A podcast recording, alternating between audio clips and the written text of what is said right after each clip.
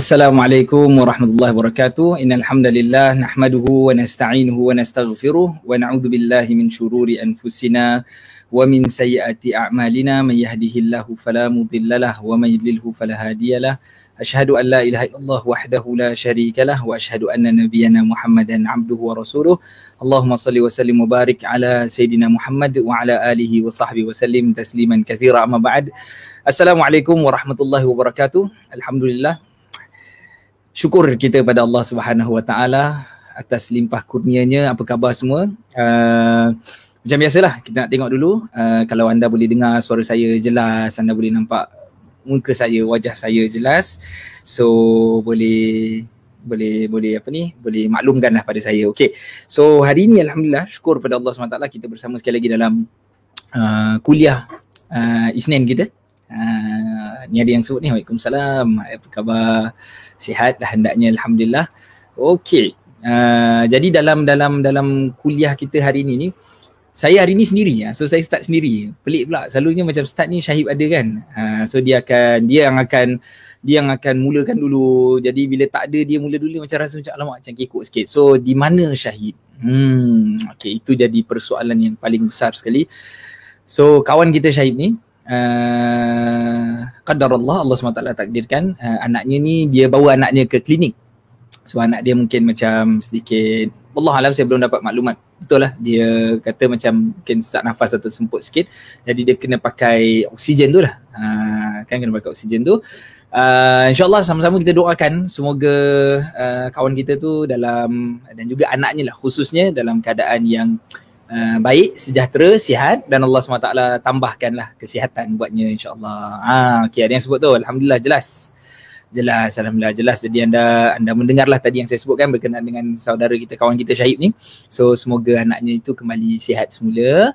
Uh, dan semuanya sisi keluarga dihilangkanlah perasaan eh, cemas, takut kan daripada Allah Subhanahu Wa Taala insya-Allah. Baik, alhamdulillah. Saya sendiri ni ada siapa nak join saya ke? Join dalam video saya macam mana? Boleh tak? Bismillah, kita dulu. Alhamdulillah. Sihat ya semua eh? Sihat eh, selalu kita bercakap ni macam macam cakap macam seorang-seorang. Selalu ada kawan kan, berdua kan. Jadi bila cakap seorang ni macam macam rasa pelik sikit. Sekejap saya betulkan sikit ni. Tapi dulu pernah saya buat kelas Senin pagi. Live juga, seorang-seorang. Cakap seorang lah. Tapi ini rasa macam dah terbiasa dengan Syahid. Jadi kita tapi kita teruskan insya-Allah. Uh, saya tak nak menghampakan uh, para penonton semua. Alhamdulillah ada yang sebutkan ada ada syukur kita pada Allah SWT. Ada ada yang ada yang saya dapat uh, apa ni teks saya dia kata ataupun teks uh, Syahib lah kemarin. Dia kata mereka macam betul-betul tunggu-tunggulah uh, kelas uh, tafsir uh, malam Isnin ni. Syukur pada Allah Subhanahu Wa Taala mereka kata macam alhamdulillah menarik, best, um, santai, tak terlampau ini. Tapi tapi kita sebenarnya penuh dengan uh, maklumat eh. Sebab apa? Objektif utama daripada kuliah tafsir kita ni adalah kita go through setiap ayat. Mungkin kadang-kala setiap perkataan mungkin kadang-kala huruf pun kita mention satu persatu kenapa disebutkan begini dan begitu. So uh, apa uh, I think macam kita more to tadabbur Quran lah. Uh, kita more macam tadabbur uh, ayat-ayat uh, Al-Quran dengan dengan dengan dengan sebaik-baiknya. Itu itu hadaf ataupun itu tujuan objektif kita uh, di dalam pengajian tafsir kita ni insya-Allah. Okay. So bagi anda semua yang sedang sedang menonton ah uh, tu ada yang sebutkan uh, alhamdulillah jemput jemput jemput makan. Ustaz oh jemput makan lama lah makanan apa tu. Excited pula tengok. Uh, ni ada yang sebutkan semoga anak Ustaz Syahid uh, sihat uh, apa ni dan juga cepat uh, sembuh insyaallah. Ha betul. Insyaallah alhamdulillah semoga beliau uh, anaknya dalam keadaan yang baik dan dijauhkan daripada segala perkara-perkara yang berbahaya. Dan begitu juga saya doakan kepada anda semua yang mungkin uh, diri anda sendiri ataupun ahli keluarga yang sedang diuji oleh Allah SWT dengan kesakitan, maka perbanyakkanlah bersabar dan sentiasa kita ingat bahawa Allah SWT itulah penyembuh dan sentiasa berdoa dengan Allah SWT pada Allah SWT semoga Allah SWT sembuhkan eh sembuhkan segala kesakitan, segala penyakit-penyakit kita. Alhamdulillah baik. So kita teruskan boleh? Kita continue eh insya-Allah. Dengan tafsir malam Isnin kita ini. Kemarin para penonton yang dimuliakan oleh Allah Subhanahu Wa Taala, saya tengah cuba untuk semangat sikit ni. Uh, InsyaAllah. Uh, kemarin kita masuk dalam surah An-Nas. Okey, kemarin kita dah masuk surah An-Nas. Kita dah ambil tiga ayat pertama uh, di dalam surah An-Nas. Kan? Di mana kita sebutkan dalam surah An-Nas ini, Uh, menarik pada tiga ayat pertama ni kita habiskan tiga ayat pertama tu je. Hari ni saya insya-Allah kita ada enam ayat kan. Insya-Allah uh, hari ni kita cuba habiskan sampailah ayat ke-6 lah bermula daripada ayat ke-4 sampai ayat ke-6 bismillah. Hopefully kita dapat habiskan on time insya-Allah. So uh, apa ni kita masuk pada ayat uh, pertama ni kemarin kita sebutkan ada tiga ayat kan kul a'udzu birabbin nas kemudian kita ada malikin nas kemudian kita ada ilahin nas. Ha, itu tiga perkara yang kita share uh, apa ni tiga perkara yang kita kongsi uh, di mana tentang uh, bagaimana Allah Subhanahu taala uh, apa ni Allah SWT sebutkan uh, supaya kita meminta perlindungan eh, bantuan daripada Allah Subhanahu taala dan Allah mulakan dulu Allah sebagai Rabbin Nas. Itu scale dia besar uh, apa ni apa ni sorry scale dia tu uh, kecil mula daripada kecil tu Rabbin Nas maksudnya Allah itu Tuhan manusia Allah penguasa kepada manusia. Dan kemudian Allah SWT mention lagi Malikin Nas. Dia dah besar sikit. Malikin Nas dah, dah dah bincang tentang mulk dah berbincang tentang kerajaan. Besar sikit. Kalau dulu kalau awal tu cuma macam kalau kita ni family je lah. Ha, bapa tu yang menguasai kita. Satu family kita dia ketua keluarga kita. Sekarang dah masuk government pula dah masuk kerajaan Ha, tetapi Allah SWT tak berhenti di situ. Allah SWT sebut Allah itu ilahin nas. Allah SWT itu adalah adalah Tuhan kepada manusia. Tuhan yang layak dan seharusnya kita sembah. Okay, so Allah mulakan dengan itu dan saya sebutkan minggu lepas, saya kata ini adalah perenggan pertama. Dia ada tiga perenggan lah. In total, ada tiga perenggan penting dalam surah An-Nas. Perenggan pertama ni cerita tentang permintaan perlindungan kita ni kepada zat yang maha agung, iaitu Allah Subhanahu Wa Taala tak boleh minta selain daripada Allah SWT. Kita tengah kita tak bercakap tentang minta tolong kawan-kawan eh. Seperti saya misal, misal minta tolong, doakan apa ni anak Ustaz Syahib semoga sihat. Kita doakan siapa-siapa yang uh, sedang dalam keadaan yang mungkin Allah uji mereka dengan masalah kewangan dan seumpamanya. Bukan itu tapi kita sebutkan permintaan kita yang yang apa ni secara keseluruhan. Minta rezeki minta dipermudahkan urusan minta apa saja. Itu kita minta directly pada Allah Subhanahu Wa Taala. So that's the first three ayat daripada surah An-Nas dan daripada ayat tersebut kita belajar satu yang paling penting adalah jangan uh, sombong. Allah nak didik kita supaya kita jangan sombong. Kita hidup di atas muka bumi ini kita ada Tuhan kita ada Tuhan yang menguasai kita. Kita kena balik pada dia. Macam mana pun kita hebat di atas muka bumi, bumi ni, macam mana pun kita berjaya. Bila Allah suntik sedikit, Allah nak test sedikit dengan ujian, kita kita terus tergapai-kapai lah. Kita terus macam Allah uji misalnya ujian, contoh ujian sakit, nanti harta pula dah tak ada manfaat. Allah uji dengan uh, ujian kita sihat mungkin harta pula kurang dan seumpamanya. Jadi macam mana sekalipun apa saja keadaan manusia tu dia tetap balik semula lah pada Tuhan. Dipuji balik Allah SWT. Remember back kita punya ayat Alhamdulillahirabbil alamin. At the end of this uh, topic this this uh, session tonight insyaallah saya akan bagi anda uh, hubungan hubung kait di antara surah An-Nas dan juga surah Al-Fatihah. So anda kena tunggu sampai habis kita akan mention benda tu. Saya akan mention benda tu eh. Dia punya hubung kait, apa relevance dia. Ha, sebab itu kalau kita dengar kan, kita dengar selalu bila kita khatam Quran, kita baca sampai surah An-Nas, kita tak stop situ kan. Kita terus sambung dengan surah Al-Fatihah, betul tak? Ha, dah habis uh, alladhi yusufu fi sudurin nas minal jinnati wan nas. Dia tak stop situ habis dia tutup Quran. Tidak dia terus sambung. Bismillahirrahmanirrahim alhamdulillahirabbil alamin. Sambung terus dengan surah al-fatihah. Apa hubungan kait hubung kait dia? The last surah in Quran 114 and also the first surah in Quran which is uh, surah al-fatihah. Okay. So tanpa buang masa kita uh, boleh masuk ke ayat yang keempat InsyaAllah kita boleh masuk ayat keempat. Uh, kita nak mulakan dengan ayat keempat ini. Allah Subhanahu Wa Taala sebutkan min syarril waswasil khannas. Ba'da a'udzubillahi minasyaitanir rajim. Bismillahirrahmanirrahim. Allah sebutkan min syarril waswasil khannas. Okey. Uh, kita saya tak ingat kemarin kita ada sentuh tentang bacaan tidak? Seperti biasa, sepatutnya kemarin kita ada kita ada cerita tentang bacaan. Kita nak cerita tentang hukum tajwid sikitlah. Min syarri Alright. Min syarri ni hukum dia nama namanya hukum ikhfa. Hukum bila nun yang kita okay. Nun ni nun ni mati nama dia nun sakinah. Nun yang mati. Tapi kalau anda buka Quran Rasam Uthmani, nun ini tidak ada tanda. Dia tak ada tanda mati. Okay. Maknanya kita senang kata kalau bahasa kita pun kita boleh sebut nun yang kosong. Nun yang kosong. Okay. Bila berjumpa dengan salah satu daripada 15 huruf ikhfa. Ha, ini anda boleh carilah, anda boleh google lah apa itu huruf-huruf ikhfa. Selalu dalam kitab-kitab teks uh, apa buku tajwid ni, kadang-kadang huruf-huruf ni kita susah nak hafal banyak. Jadi dirangkumkan huruf-huruf tersebut dan dijadikan dalam bentuk syair. Ha, kalau syairnya saya hafal lah. Ha, Sif dhathana kam jada syakhsun qad sama dum tayyiba zid, fi tuqa zalima. So setiap awal daripada huruf syair baik syair yang saya bacakan tadi tu adalah huruf-huruf ikhfa. Huruf shin min syarri. Syarri shin tu adalah salah satu daripada huruf ikhfa. Alright, salah satu daripada huruf ikhfa. Bila bertemu nun yang mati campur atau berjumpa dengan huruf shin ni apa kita kena buat? Datanglah namanya hukum ikhfa maksudnya samar-samar. Maksudnya tak berapa jelas. Apa yang tak jelas? Huruf nun tu tak disebut dengan clear.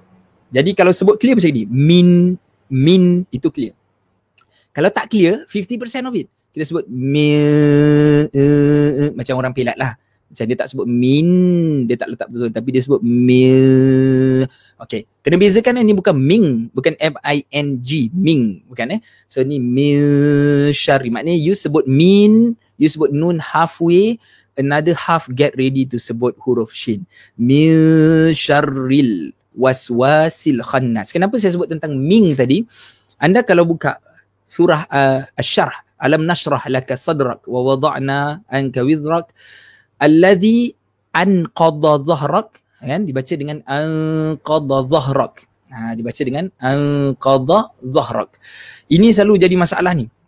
Ha sebahagian saya pernah dengar ada orang yang mengajar dulu tajwid dia sebutkan okay what is ikhfa? Ikhfa adalah bunyi ng eng. Eng. Itu ikhfa which is wrong. No because they are they, they, they rely on the the ayat an qada dhahrak jadi dia baca macam an qada dhahrak ha, an qada dhahrak ha, so sebenarnya salah bukan an qada okey bukan an qada tetapi an qada an qada ha, right bukan ang bukan ang qada Ha, so itu satu yang kita boleh sentuh atau yang saya boleh sebutkan uh, hukum tajwid di sini. Ha, okay.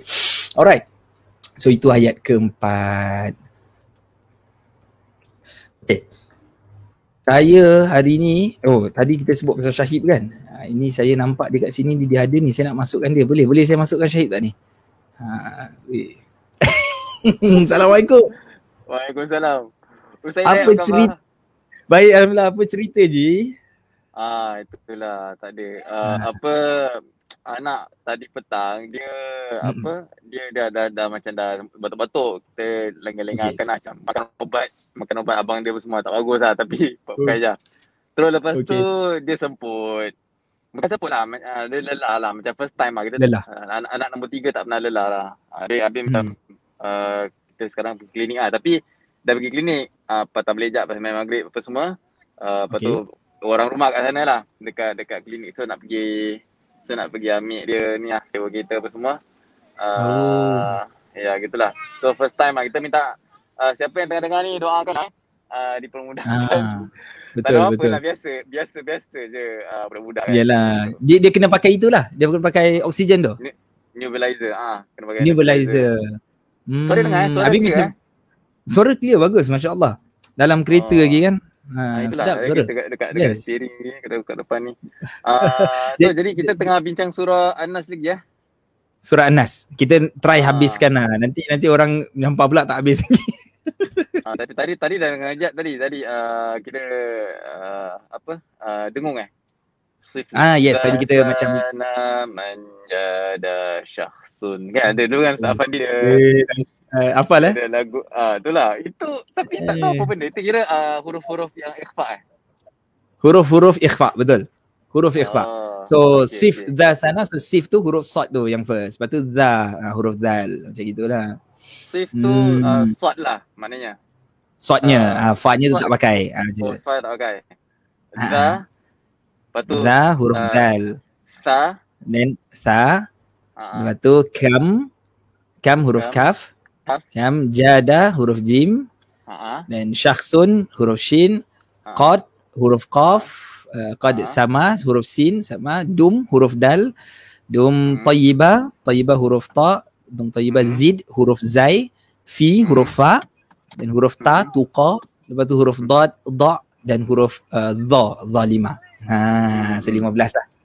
Okey. Ha, 15 Uh, ya, sekali. tapi ni ini ikhfa maknanya dengung kan. Maknanya macam dia sama-samakan kan. Dia bukan dengung, kita kita tak panggil dengung, kita panggil nama dia samar-samar. Sama-sama. Ha, sebab deng, dengung tu maknanya gunnah. Ha, dengung tu kita Okey, maksudnya okey, okey. ha, dengung tu gunnah. Ah. Dengung tu macam an ha, tu dengung lah. Ha, Jadi nun dengung ni uh, nun apa mati ha, nun mati berjumpa dengan huruf shin dekat Atau sini namanya ikhfa. Ah, ataupun tanwin Okey, betul. okey. ataupun tanwin Ah. correct. Nun mati dan juga tanwin. Dengung ni bagus juga since kau mention buat dengung ni kan. Dengung ni Yup. macam mana kita nak pastikan kita sebut dengung betul? Dengung ni dia daripada khayshum khayshum ni kita punya hidung pangkal hidung ni lah.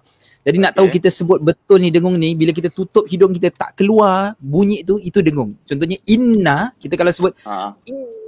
saya sebut ni in eh. Saya Ah. sebut in dulu. In lepas tu saya tutup hidung eh in. Dah tak boleh sebut. ah itulah Ah. dengung kalau boleh sebut in Oh. ah belum ah inna itu belum dengung Okey okey. ah macam Ah. gitu Masya so ini ini dah on the way ni Ha ni sekarang uh, orang rumah dia apa? Dah dah dah dah keluar. alright alhamdulillah Oh dah masuk lah tu Ha. Okay, so Syahid nak attend to the family dulu ke macam mana? Ha yalah nanti saya dah sampai rumah dia dah datang saya masuk balik. Boleh. Saya Boleh maaf, kan ah, insya-Allah. Ha selamat No selamat menuntut ilmu. InsyaAllah. Alhamdulillah ada yang doakan Cik Ju doakan tu insyaAllah. Amin. Okay kita jumpa Syahid lagi nanti sebentar nanti. Okay Alhamdulillah. Tengok sampai rosak dah rumah saya. Okay. okay baik syukur. Syukur Alhamdulillah. Jadi tadi ya kita bincangkan tentang min syarri. Bagus betul eh teknologi eh pada hari ni eh. Dia dekat luar pun dia sempat lagi nak nak, nak bersama-sama dengan kita. Interesting. Alhamdulillah. Okay. So min syarri tadi kita sebutkan tu ikhfa min syarril waswasil khannas. Ah khannas ni dengung. Khannas, khannas. Dengung ni berapa kadar den- dengung ni dua harakat. Dia janganlah lama sangat. Min syarril waswasil khan ah, lama sangat jangan khannas. Ah, okay. Oh family first semoga dipermudahkan. Amin amin ya rabbal alamin. Insyaallah yalah pertama sekali ya family ya. Insyaallah syukur alhamdulillah. Okay. Baik, jadi saya masuk pada ayat terus. Kita masuk, kita get ready eh. Boleh eh? Kita ready, kita masuk terus dengan ayat. Alright. Min syarril waswasil khannas. Maksudnya apa tadi? Okay, awal the first three ayat kita minta perlindungan kan kita sebut a'udzu bi rabbin nas. Malikin nas. Maknanya a'udzu bi malikin nas. Kemudian ilahin nas. Maknanya a'udzu bi ilahin nas. Kami minta perlindungan daripada Tuhan manusia. Kami minta perlindungan daripada raja segala manusia. Kami minta perlindungan daripada Tuhan Allah eh, Tuhan yang sebenar-benar yang layak disembah Tuhan manusia. Okey. Kita minta apa? Ha, ini dia. Kita masuk kepada bahagian yang kedua ni daripada perbincangan kita persoalan yang paling penting lah saya ingat paling paling paling paling besar sekali persoalan kita tanya kita minta tolong daripada apa ha, ini persoalan dia minta tolong daripada apa minta tolong minta tolong apalah ha, perlindungan apa ni ha, perlindungan apa So kita minta perlindungan kita supaya kita ini terpelihara daripada gangguan, daripada kejahatan, daripada was-was syaitan. Itu very clear. Benda tu clear dalam surah An-Nas. Kalau you tanya, kalau orang tanya kita, surah An-Nas ni apa isi kandungan dia? Isi kandungan kita minta pada Allah supaya lindungi kita, minta lindungi daripada apa? Daripada terpelih eh, kita ni supaya kita ni apa? Terpelihara daripada semua kejahatan-kejahatan setan, kejahatan-kejahatan uh, was-was dia, keraguan yang dibawakan kepada kita. Okey. So saya nak pergi pada ayat pertama ni Allah SWT sebutkan syarri kalimat syar. Syar ni maksudnya kejahatan. Itu maksudnya kejahatan, evil. Ha, kita ada kita ada khair, kita ada syar kan? Kita ada syar ni maksudnya kejahatan, evil. Nah, kalimah syar ini maksudnya adalah satu-satu perkara ataupun satu-satu keburukan yang menyusahkan kita itu kita panggil syar. Benda yang susahkan kita, benda yang bawa problem dalam kehidupan kita itu kita panggil syar. Namanya syar. Okey. Dan dia dasar dia daripada kalimat bahasa Arab ni datang daripada tiga huruf. Anda nampak dalam Al-Quran kalau anda siapa-siapa yang sedang membuka Al-Quran, kan kalau anda membuka Al-Quran, saya alamak saya tak sempat lah nak masukkan di sini. Uh, tak apa. Ha, sebab tu kita ada dua orang. Ha, bila kita ada Syahib kan? Bila saya dengan Syahib ni saya kita dia sempat untuk masukkanlah ayat-ayat tu. Saya dah potong-potong juga. Tapi saya pun tak sempat minta maaf. Tapi ala kulli hal apa sekalipun bila anda sebut kalimah syar ataupun anda lihat kalimah syar ni dia ada dua huruf kan di situ eh? Min syarri shin dan juga ra betul eh shin dan juga ra tetapi sebenarnya ada tiga huruf dasar dia dekat situ dia ada shin dia ada ra dan dia ada satu lagi huruf ra. Sebab itu dua ra tu combinekan jadi satu datanglah sabdu yang anda nampak syarri. Okey, datanglah yang anda nampak syarri ya. Dasar dia the root words of the word syar ni adalah syarara. Shin, ra dan juga ra. Okey, double ra lah. Shin and double ra. What is the meaning of shin, ra, ra? Maksudnya adalah percikkan api percikkan api. Ini original meaning of shin ra ra syarara tadi. Alright. Sebelum dia berubah menjadi syar. Syar maksudnya keburukan. Syar maksudnya sesuatu yang susahkan. Syar, syar yang maksudnya membawa satu problem dalam diri kita yang rosakkan kita. Itu kita sebutkan syar. So originally dia datang daripada tiga huruf tadi maksudnya percikkan api. Apa jadi dengan percikkan api? Percikkan api kena pada kita luka. Yang terbakar baju kita, kulit kita terbakar. Jadi susahkan. Orang Arab dia ambil begitu. Nak dia, dia nak kata eh benda ni buruk ah. Tak bagus buat ah. Ini syar lah. Okey sebab apa? Dia macam api. Kena baju terbakar. Dia kena kulit uh, luka. Makanya mereka sebut kalimah tersebut sebagai kalimah syar. Okey min syari that's number one. Okey daripada kejahatan ataupun daripada keburukan apa ni yang kita minta Allah ni lindung kita daripada keburukan apa min syarril waswasil khannas Allah SWT sebutkan mintalah perlindungan daripada waswas Luckily kita dalam bahasa Melayu ni menariknya apa? Banyak perkataan-perkataan bahasa Arab kan? Betul tak? Yang kita ambil dan kita gunakan dalam bahasa Melayu kita. Correct? Perkataan bahasa Arab yang kita pakai dalam bahasa Melayu kita. Apa contohnya? Apatah lagi kalau benda-benda agama lah. Solat. Kita sebut solat lah. Memang kita ada word lain, sembahyang. Tapi solat kita makruf lah tahu. Zakat kita sebut. Haji. Benda-benda lain ter- terkait dengan dengan dengan dengan dengan agama seperti berkat rahmat, munajat, doa. Apa lagi? Siapa nak list down? Ha, siapa nak tolong saya list down? Banyak lagi sebenarnya ayat perkataan-perkataan yang datang daripada bahasa Arab yang telah kita pinjam dan guna pakai menjadilah bahasa kita.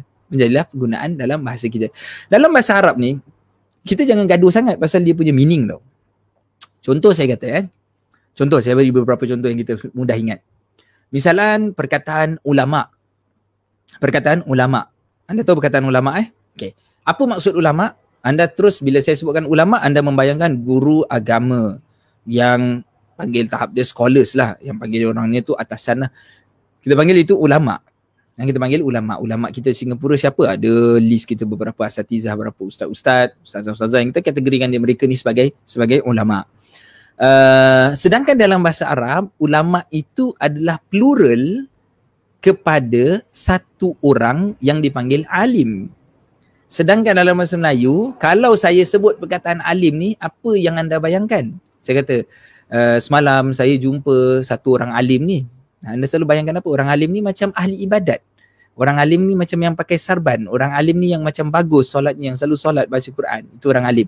Sebenarnya, kedua-dua ni maksud yang sama. Alim tu, in English, alim tu scholar. Dan ulama adalah scholars, the plural of scholar. Alright. Alim itu adalah seorang yang berpengetahuan dan alam ulama itu alama pula. Ulama itu adalah ramai-ramai orang yang berpengetahuan. Guru lah yang berpengetahuan. Kita panggil mereka sebagai ulama, scholars. Alright. So dalam bahasa Arab kadang-kadang gitu. Jadi tak payah gaduh. Kita jangan kata eh salah penggunaan ulama, ulama untuk ramai orang. Ini adalah pinjaman yang kita pinjam daripada bahasa Arab tapi dah jadikan bahasa kita. Maksud we are talking about ulama in our language. In bahasa Melayu ulama tu maksudnya tak kira lah seorang pun kita sebutkan ulama juga. Dia ni seorang ulama tau. Ha, macam gitu. Okay. Kedua, kadang-kala kita pinjam perkataan tetapi cara kita sebut lain. Misalnya contoh kalimat seperti kalbu. Di dalam bahasa Arab, dia ada qalbu, dia ada kalbu. Dia ada al-qalb, eh, qalbun, dia ada kalbun. Qalb dengan huruf qaf membawa maksud hati. Kan? Hati ya. Kalbu dengan huruf kaf bermaksud haiwan, anjing. Jadi dalam bahasa Melayu, since kita ni tak ada huruf Q dalam bahasa Melayu, kita tak ada original bahasa Melayu huruf Q, maka kita guna huruf K, kita sebut kalbu. Oh awak ini adalah kal jantung hati kalbu saya. Oh maksud apa? Kau kata aku anjing kau ke? Ha, dia bukan begitu. Kalbu yang kita pinjam daripada bahasa Arab tadi kita dah tukar dengan menggunakan perkataan bahasa Melayu. Jadi jangan gaduh-gaduh dalam bahagian bahasa ni. Ha, kalau dia kita kita kita guna pakai bahasa macam ni orang negara lain ke bangsa lain mungkin ada lagi teruk lah daripada kita dia punya style penggunaan ni tak payah gaduh. Baik. Tapi bila kita sebut tentang syar kita sebut tentang keburukan kita sebut keburukan apa tadi kita kata keburukan was-was al-waswas. Now was-was adalah perkataan bahasa Arab yang alhamdulillah kita pakai dalam bahasa Melayu kita kita sebut. Saya rasa ramai orang tahu maksud was-was, keraguan. Keraguan eh, ragu-ragu yang datang. Benda yang uncertainties, yang um, uncertainties ataupun unsure, benda yang tak jelas, eh, benda yang yang yang tak jelas lah, yang tak berapa nampak. Dan bukan tak nampak apa kita kata, macam meragukan eh, menjadikan kita ni tak boleh nak fikir betul. Itu was-was kita sebut. Okay. Now was-was ini di dalam ayat ini dia merujuk kepada bisikan. Whisper eh. Satu bisikan. Bisikan apa ni yang kita kata bisikan Al-Khannas. Right? Bisikan Al-Khannas. Cuma di dalam cerita tentang bisikan ini di dalam bahasa Arab sekurang-kurangnya dia ada dua perkataan yang membawa maksud bisikan. Ada dua. Nombor satu adalah was-was yang tadi kita sebut. That's number one, was-was. Yang kedua, boleh juga kita sebut kalimat hamas. Dan Allah SWT sebut di dalam Al-Quran, Allah sebutkan dalam surah Taha pada ayat 108 kata Allah, Yawma idhin yattabi'una da'iya la iwajalah wa khasha'atil aswatu lirrahmani fala tasma'u illa hamsa kata Allah Subhanahu Wa Taala pada hari itu mereka menurut seruan panggilan yang menyeru mereka dengan tidak dapat mereka ini melencong daripada menurutnya. Kemudian Allah sebut wa khasya'atil aswat dan diam khusyuklah segala suara kepada Allah yang melimpah ruah rahmatnya sehingga engkau tidak mendengarkan melainkan bunyi yang amat hamsa bunyi yang amat perlahan. Perlahan tu macam bisikkan so hamas dalam surah Taha anda boleh refer balik eh. Surah Taha ayat 108. Dan juga dalam surah ini was-was. Kedua-dua ni maksud bisikan. Jadi persoalan saya begini. Di dalam Al-Quran, tuan-tuan, puan-puan rahimakumullah, um, Allah tidak menggunakan perkataan itu suka-suka.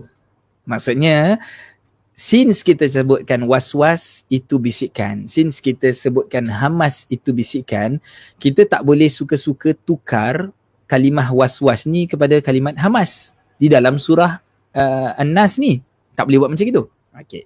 Dan kita juga perlu tahu Allah pun tak buat begitu, dia ada sebab. Maksudnya ada miracle-nya. This is the miracle of i'jaz lugawi lah kita panggil. Dia punya miracle atau mukjizat daripada sudut bahasa dari sudut bahasa. Apa kelebihan dia? Okey. Untuk tahu kelebihan dia, kita kena buat perbandingan lah. Kita kena buat comparison. Okey, comparison antara dua perkataan ni. Hamas dan juga antara perkataan was-was. Okey. Kalimat Hamas ni dia selalu digunakan untuk bisikkan untuk membisikkan sesuatu yang baik ataupun yang tidak baik.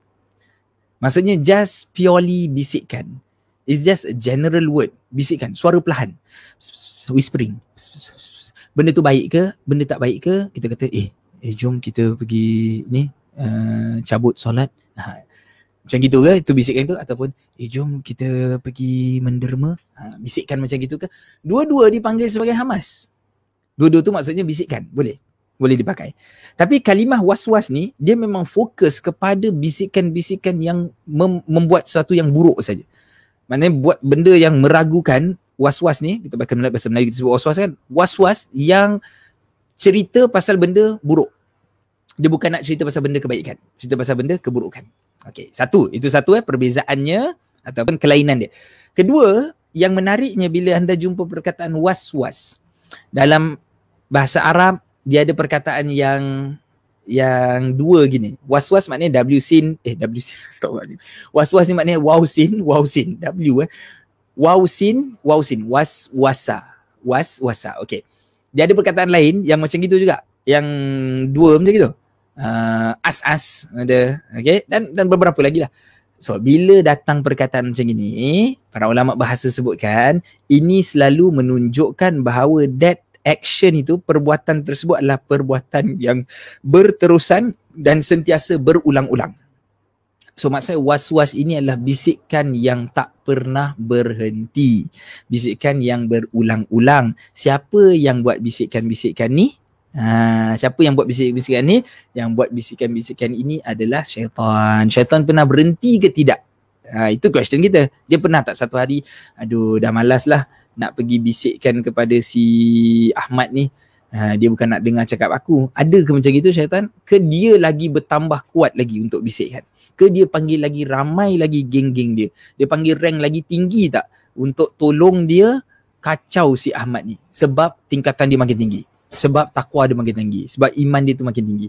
Adakah iman kita makin tinggi maknanya setan makin jauh? Tidak. Makin tinggi iman dia makin banyaklah segala hantu jembalang setan sebenarnya. Nak berdamping nak berkat, nak nak kacau dia.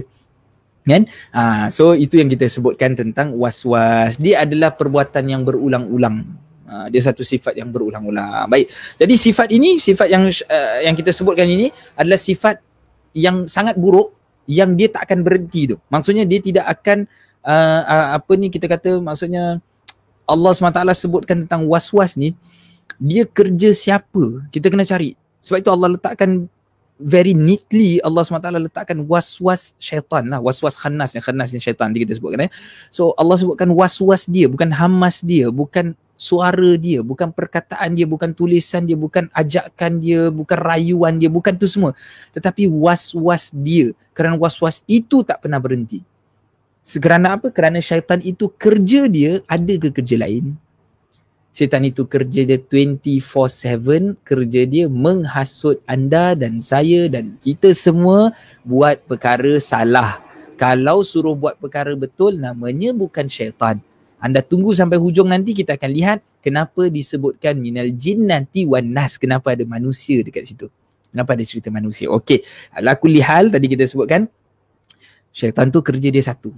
Kerja dia adalah menghasut manusia. Dia tak pernah berhenti. Memang memang dia diciptakan begitu. Memang iblis ketika berjanji pada Allah Subhanahu Wa Taala dengan sombongnya disebut engkau Tuhan engkau dah buat aku jadi sesat so from now on aku akan sesatkan semua anak-anak Adam. Ha itu janji dia pada Tuhan. Maksudnya dia dia dia, dia menuduh Tuhan menjadikan dia sesat. Dia tuduh Tuhan engkau lah yang jadikan aku gini, jadikan aku sesat. Maka sekarang ni aku nak sesatkan semua anak-anak Adam. Jadi dia tak akan pernah berhenti. Dan jangan sekali-sekali kita rasa diri kita kan? Kita rasa diri kita ni selamat daripada gangguan syaitan. Maksudnya kita rasa diri kita hebat. Maksudnya kita rasa kita kita belajar kita warak kita buat kebaikan. Kita rasa kita secure kita rasa kita ini protected. Ya ya kita memang protected. Kita kita ada satu protection. Tetapi kita jangan rasa kita ni tidak uh, apa ni tidak tidak apa tidak vulnerable pada pada pada syaitan punya gangguan ataupun syaitan punya hasutan sentiasa tunduk. Jadi manusia sentiasa tunduk. Sebab dengan kita tunduklah baru relevan ayat ni. Sebab ayat ni suruh apa? Ayat ni suruh kita minta perlindungan pada Allah SWT kan. Kalau kita dah mula rasa kita hebat, kita nak ke minta lagi perlindungan pada Allah? Kita dah tak minta. Makanya dalam ayat ni menunjukkan kita ni insan yang lemah, sering akan diganggu, dihasut dan seumpamanya. Okey, kita sambung eh dengan kalimah yang terakhir di dalam ayat ini. Kalau anda buka saya buka Quran, bagus kita boleh cek sama-sama ayat uh, sambungannya ataupun perkataan yang terakhir di ayat keempat ni min syarril waswasil khannas. Nah, kalimat khannas. Kalimat khannas ini apa? Okey. Macam tadi saya sebutkan, Allah Subhanahu Wa Taala tidak suka-suka menggunakan sebarang perkataan. Khanas ni syaitan lah. Khanas ni maksudnya syaitan. Referring to syaitan. Okay, referring to syaitan. Daripada kejahatan uh, bisikan-bisikan syaitan itu maksudnya. Okay.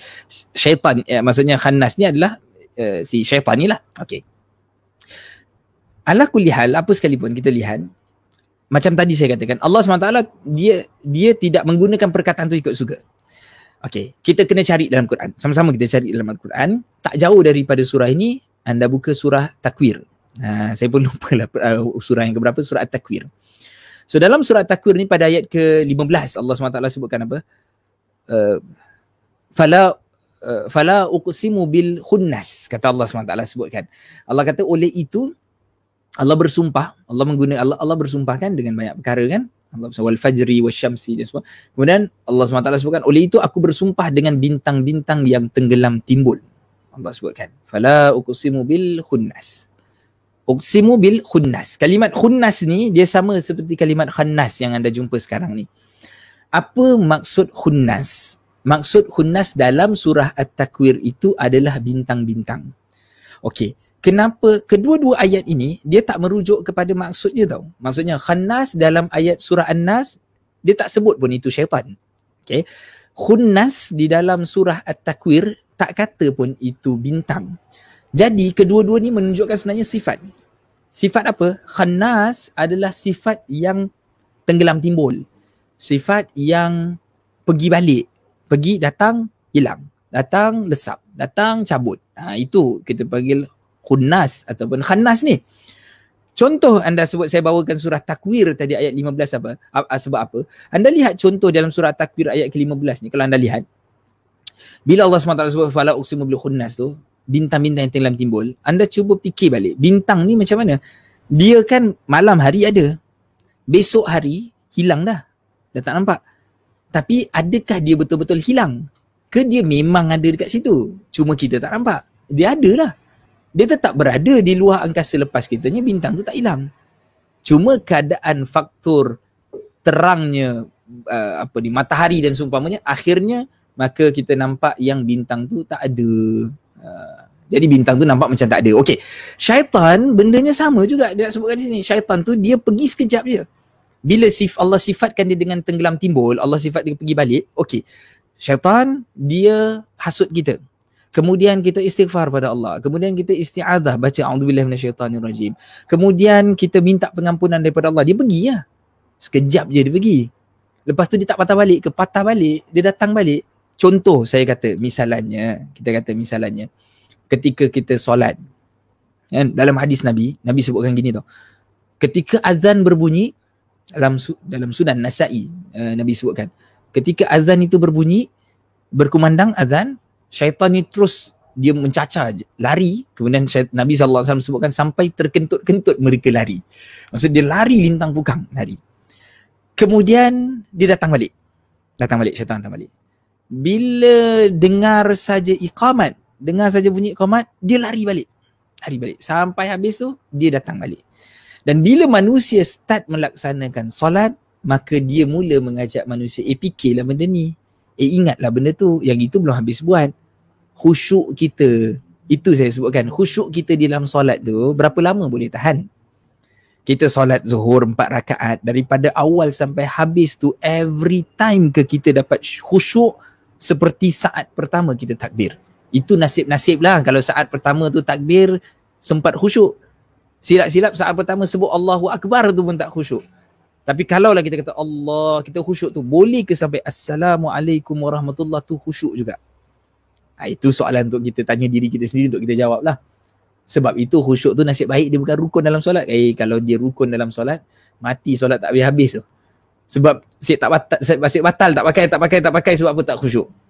Khusyuk bukan bukan rukun dalam solat.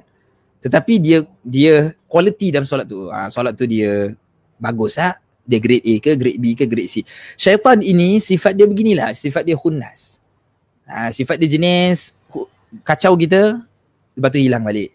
Bila tengok kita lalai dia kacau lagi. Sebab itu all the time kita nak kena always maintain diri kita dalam keadaan yang optimum ketakwaan kita. Usahakan macam itu. Kita usahakan adakan environment-environment yang yang yang apa ni menjurus kepada islami. Di rumah ke di tempat kerja ke di mana ke. Tak payah jadi ustaz lah Kan setiap kali kita sebut kita kita eh ah, tapi saya bukan ustaz. Tidak, ini tanggungjawab setiap orang. Dia mesti menjaga solatnya pada waktunya. Dia mesti menjaga puasanya, mesti menjaga zakatnya. Dia mesti very particular dengan makan, minum, pakaian, aurat dan seumpamanya. Dia mesti jaga benda tu. Ha, so create dan mesti mendidik anak-anak. Kita kena usahakan, oh anak-anak kita pun kita usahakan. Kena ingatkan betul-betul. Sebab kita tak nak ada masa-masa yang syaitan tu ada ambil kesempatan untuk ganggu kita. Itu pun kalau kita dah usaha pun bila dia nak ganggu, dia ganggu juga. Tinggal saja kita kuat ke tidak. Okey. Jadi itu dia khannas anda perlu fahami khannas ni adalah syaitan di dalam ayat ni. tapi diberikan perumpamaan atau diberikan sifat dia sifat dia tu tenggelam timbul maknanya Allah suruh kita berlindung daripada gangguan kejahatan bisikan-bisikan ataupun pembisik-pembisik yang tenggelam timbul maknanya si syaitan ni lah ha itu maksud min syarril waswasil khannas. Okey so kita masuk seterusnya. Kita boleh teruskan dengan ayat uh, kita yang kelima. Uh, tadi ayat keempat masuk yang kelima. Baik apa kata Allah SWT Allah sebutkan alladhi waswisu fi sudurin nas. Okey ayat ini okey saya baca penerangan penerangan dia Allah SWT sebutkan alladhi yuwaswisu fi sudurin nas. Yang mana si khannas tu, si syaitan tu, dia melimparkan ataupun dia membisikkan lah senang mudah dia tu, sifat dia ataupun dia punya fi'il dia, perbuatan dia. Alladhi yuwaswisu, mereka tu, si syaitan tu, dia tu yuwaswis, membisikkan fi sudurin nas, pada dada manusia. Okay, saya nak sebut gini.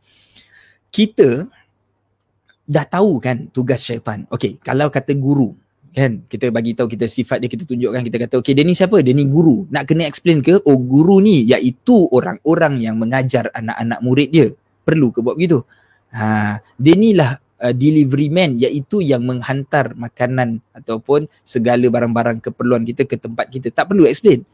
Tapi anda lihat dalam ayat ni Allah SWT sebutkan yuwaswisu uh, ataupun uh, min syarril waswasil khannas daripada bisikan-bisikan al-khannas ni bisikan syaitan ni anda tahu kan setan punya kerja apa? Setan punya kerja adalah bisikkan dan menghasut manusia. Tapi still Allah SWT sebut alladhi waswisu fi sudunas yang mana dia tetap mewaswaskan pada sudur manusia. Sudur tu maksud dada manusia. Kenapa Allah SWT sebutkan begitu nak tunjukkan pada kita begitu halus sekali dia punya bisikkan pada manusia. Bisikkan dia pada manusia. Dan kemudian dia bisikkan dekat mana? Fi sudurin nas di dalam okey sudur ni dada manusia. Bagi ada sebahagian mufassir terus menyebutkan maksudnya ada dua penerangan dalam ayat ni. Ada sebahagian mufassir sebutkan maksudnya dia mewaswaskan dalam hati manusia sebab itu pentingnya untuk menjaga hati hati manusia. Ada sebahagian mufasir sebutkan tidak, dia mewaswaskan cuma di dada manusia. Maksudnya dada manusia ni dia tak sampai ke hati, dia cuma sampai luaran. Anda bayangkan misalnya anda ada satu rumah, dalam rumah anda tu atau satu istana, kita ada eh, ni satu istana ni, luar istana tu ada taman.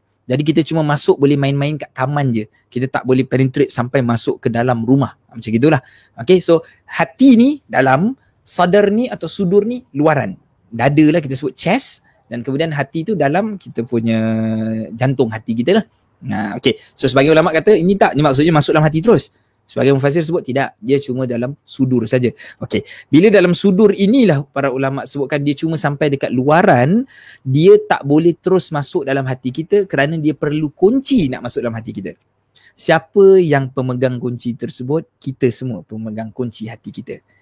Dan macam mana syaitan boleh masuk pintu hati kita tadi apabila kita izinkan dia masuk dengan kita bagi dia kunci tadi. Kalau kita bagi dia kunci, dia masuk dalam hati kita. Maksudnya bagi kunci tu apa maksud saya? Kalau kita tak jaga hati kita. Jaga hati macam mana tuan-tuan? Bila kita bersedekah, kita hilangkan sifat riak. Bila kita buat satu kebaikan, kita jangan nak mencari nama. Kita jangan nak mencari kemasyhuran. Kita jangan nak mencari apa sajalah dunia lah maksudnya. Bukan cari tu, cari tu lain. Maksud mencari-cari. Kan? Mencari-cari nama, mencari-cari pendengaran orang, mencari-cari penglihatan orang supaya nampak popular, supaya nampak masyur. Benda tu akan merosakkan ibadah kita. Benda tu akan merosakkan amalan kita. Itu cara kita jaga hati. Itu cara kita jaga hati kita. Nabi SAW sebutkan juga nak menjaga hati ni macam mana. Nabi katakan, ataupun Nabi sebutkan tentang hati ni, di dalam tubuh badan manusia apa apa apa kata Rasul dalam tubuh badan manusia itu ada seketul daging idza salat salah idza saluhat salahal jasadu kullu. Kalau baik baiklah seluruh tubuh badan. Wa idza fasadat kalau rosak hati tersebut ataupun uh, seketul daging tadi fasadal jasadu kullu rosak semua tubuh badan dia. Ala wahyal qalb. Itu yang dipanggil sebagai hati. So it's very important untuk seseorang tu dia jaga hati dia dengan baik. Dia jaga perasaan tu.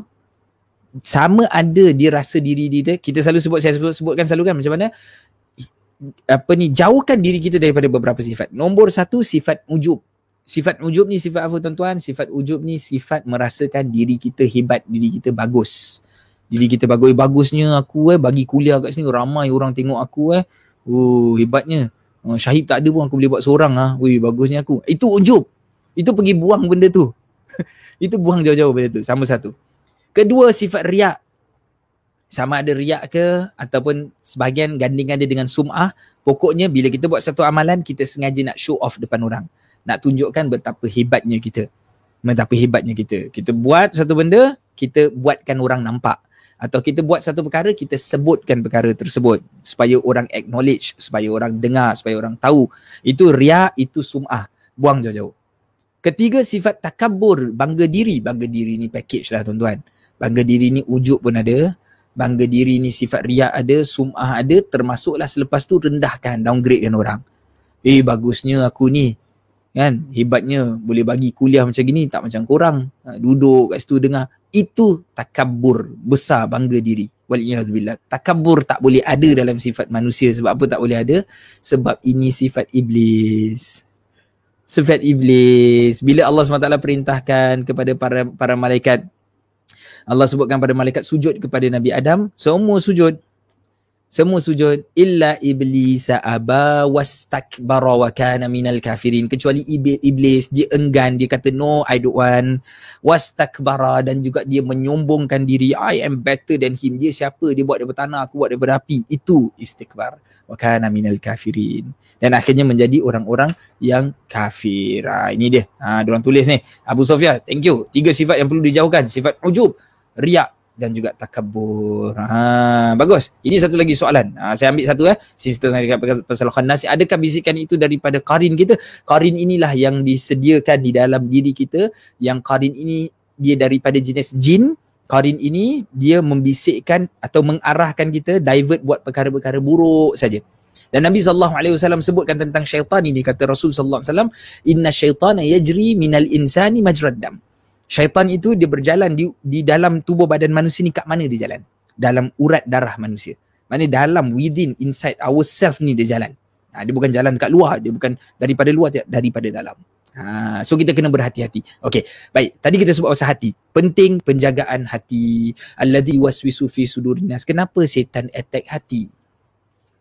Question. Kenapa setan attack hati sebab kalau dia bisik pada telinga, kita dengar lah. Kalau kita dengar apa kita buat, cabut lari lah. Tengah solat Allahu Akbar. Betul ke kau buat tiga rakaat? Ke, ke dua rakaat? Tambah lagi lah satu. Apalah buat apa, tambah, buat apa kurangkan lah. Apalah dia bisik-bisik macam gitu. Apa jadi? Kita cabut lah daripada saya pun lari. Tiba-tiba dengar suara tengok pusing tak ada orang. Terkejut. Lari. Okay. Jadi dia bisikkan pada tempat yang begitu tersembunyi. Tersembunyi. Apa sebabnya saya sebut tersembunyi? Hati di dalam dada manusia. Kita nak kontrol hati kita berapa punya susah. Saat-saat tiba-tiba kita marah, ingat balik. Bila tiba-tiba kita marah, melampaui batas betul-betul punya marah, maki hamun semua keluar. Kita marah. Kita boleh kontrol tak hati kita? Hati tu yang mengawal semua kan? Perasaan, jiwa, uh, apa tu kita sebut emotional kita kan mental kita semua kan daripada situ hati kita kan dia merut kan. Saat kita tak boleh kawal tu waktu tu kita kita kita tanya diri kita eh hati ni seketul hati je? Satu organ je? Tapi macam mana kita nak nak kita boleh sampai tak terkawal benda tersebut ha jadi itulah dia sebut kat situ. Ah, ini dia, ini dia yang saya saya tunggu-tunggu ni, menarik sekali. Masuk hati, pam darah seluruh badan dapat supply bisikan syaitan. Oi, dia macam tahu-tahu je saya nak sebut benda ni tadi. Interesting. Apa maksud dia ni? Okey. Bila kita sebut okey, bila kita sebut tentang hati ni, Memang di sini Allah sebutkan sudur, dada eh. Okey, tapi kita sebutkan dalam sebahagian uh, para ulama sebutkan masuk hati. Hati ni dalam di, di dalam bahasa bahasa Arab ni kita sebut apa? Qalbun, al-qalb. Qalb eh, qalb tu hati eh. Baik.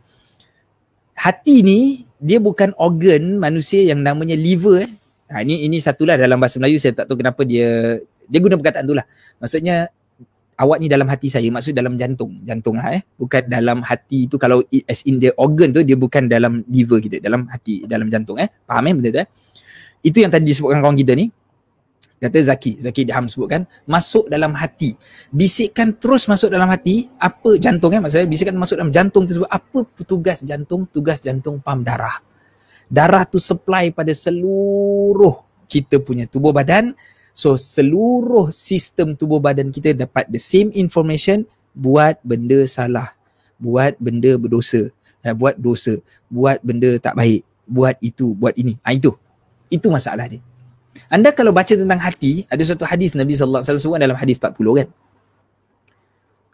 Uh, kemarin saya ada mention kan, saya sebutkan apa? Tentang seorang musafir kan.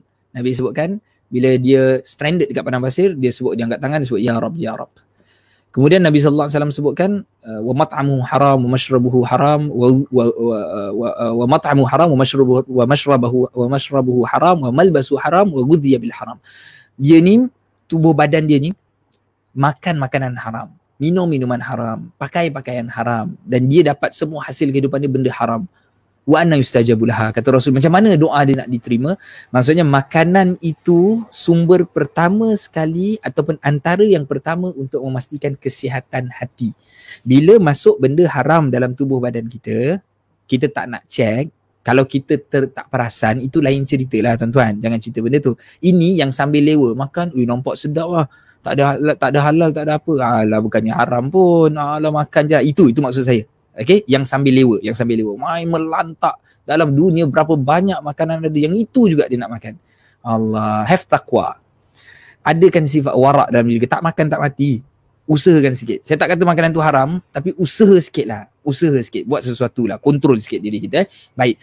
So, bila kita makan masuk benda-benda yang haram ni, what happen next? Hati kita jadi lemah hati kita jadi tak kuat. Hati kita cenderung untuk perkara-perkara yang kita dah tak boleh nak bezakan. Ini haram ke halal lah, tak tahulah. Dan ketika hati kita lemah lah, ketika itu syaitan mudah penetrate, masuk dalam sudur. Eh, tak ada protection. Oi, senangnya. Tak lock rupanya. Kunci, eh apa ni, hati kan ada kunci. Kunci tak tak ada rupanya, lupa nak lock. Pergi pergi kerja lupa nak lock. Ah, masuk lah rumah. Ah, dia buat macam itu. Ah, okay.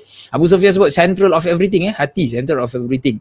And also disebutkan juga dakwah syaitan 24/7 non-stop non-stop babe 24/7 nah okey ni apa lagi sebutkan uh, sedangkan degupan jantung kita pun kita tak boleh kawal ia berdegup secara automatik uh, akan hanya berhenti bila su- sampai sudah waktunya. Yalah betul tadi. Kita sebutkan macam mana kita kita kita jantung hati kita pun kita tak boleh kawal kan? Sebab itu dia pilih tempat tersebut. Kalau telinga kita boleh kawal boleh tutup telinga Syaitan nak bisik dengan no no no I, I don't want to hear. Kita lari, kita tinggalkan. Tapi hati. Ha, macam mana kita nak masuk? Okey, baik.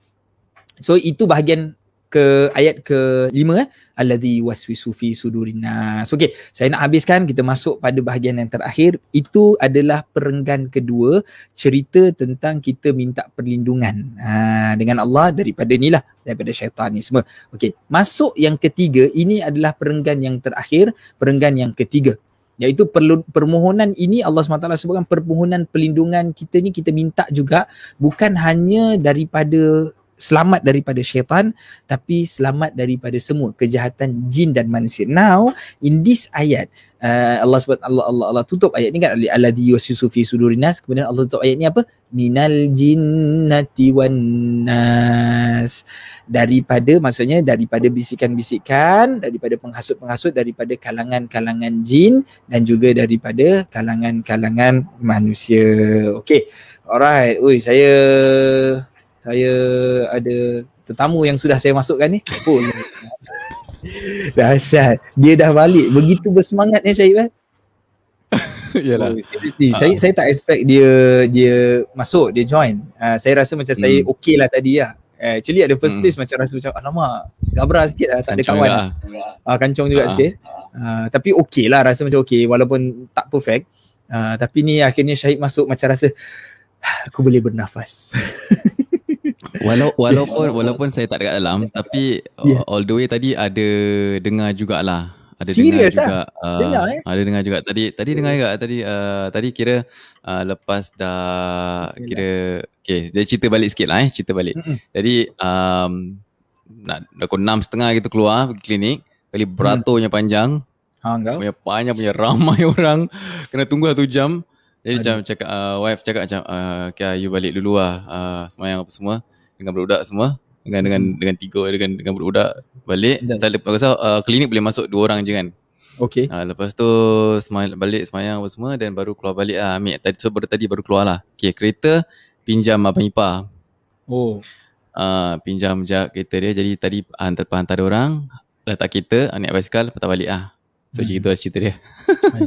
Tapi all the way dengar lah, all the way dengar. Uh, jadi lah. nak, nak, nak, nak, nak, tambah sikit lah, nak tambah oh, sikit cakap pasal uh, tadi ada ada cakap pasal kekhusyukan dalam solat kan.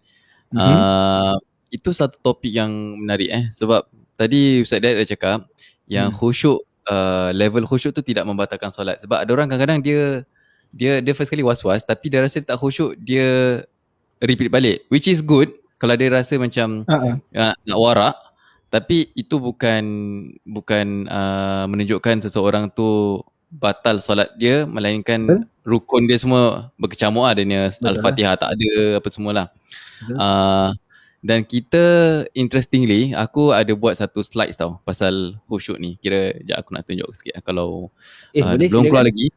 Okay, uh, belum keluar lagi. Uh, kejap eh. Ini preview oh, lah ni kira sneak belum, belum uh, slide ni nak keluar dekat Instagram lah maksudnya. Ah uh, kat Instagram besok ah besok insyaallah. Uh, tapi kita akan kasih kita akan tunjukkan uh, dekat ni lah dekat, dekat penonton lah dekat dekat, dulu. dekat kita punya ni lah pasal mesti kena special lah bagi siapa yang ikuti okay. kita punya live ni kita kena treat something special for them so that yes. dia rasa ni lah dia rasa uh, apa macam apa apa apa favoritism eh appreciate favoritism dah eh.